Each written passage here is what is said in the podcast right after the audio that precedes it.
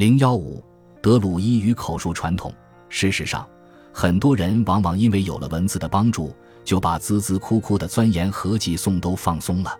凯撒《高卢战记》第六卷第十四章，Wiseman and Wiseman，一九八零十二。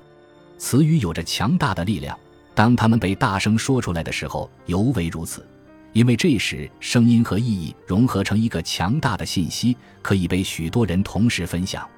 口述传统维护者的记忆必须惊人地长久而精确，还要能够寄送长篇故事，同时在讲述过程中添加一些点缀。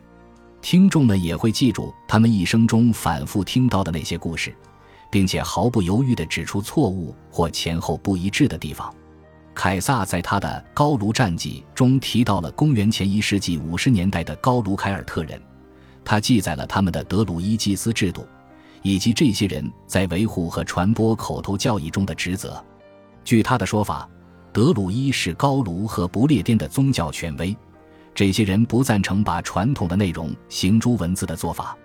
虽然他们能写字，但他们认为使用口语教学有两个方面的优势：第一，他们认为有必要把知识传播的范围局限于他们所挑选的学生；第二，为了锻炼他们的学生记忆所学知识的能力。威尔士和爱尔兰神话文本的复杂性证明了口头语言的力量。虽然这些故事本身无疑会随着时间的推移而发生变化，但重要的是，人们的名字和地点代代相传，神话信息的核心不会因为记忆中一些细节的缺失而丢失。为什么口述传统对凯尔特人和其他古代社会如此重要？一个原因是。它可以给予个人和社区一种拥有根基的感觉。它解释了自然现象、景观特征、过去的纷争和灾害，并把它们放在一个人们可以联系和理解的框架内。口头言辞是非常直接的，而且最重要的是，它可以被大多数不能阅读的人接触到。在中世纪的威尔士和爱尔兰，学习和写作一方面是皇家和贵族法庭的专利，另一方面是神职人员的专利。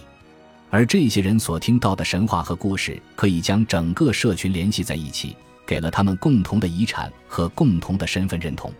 凯撒《高卢战记》的第六卷包含了一个民族志的部分，其中他把德鲁伊描绘成具有广泛力量的宗教领袖。值得注意的是，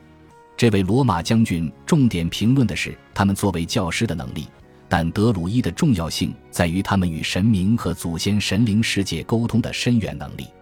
凯撒和很多其他同时代作家都强调了他们在各种预言方面的技巧，特别是占卜。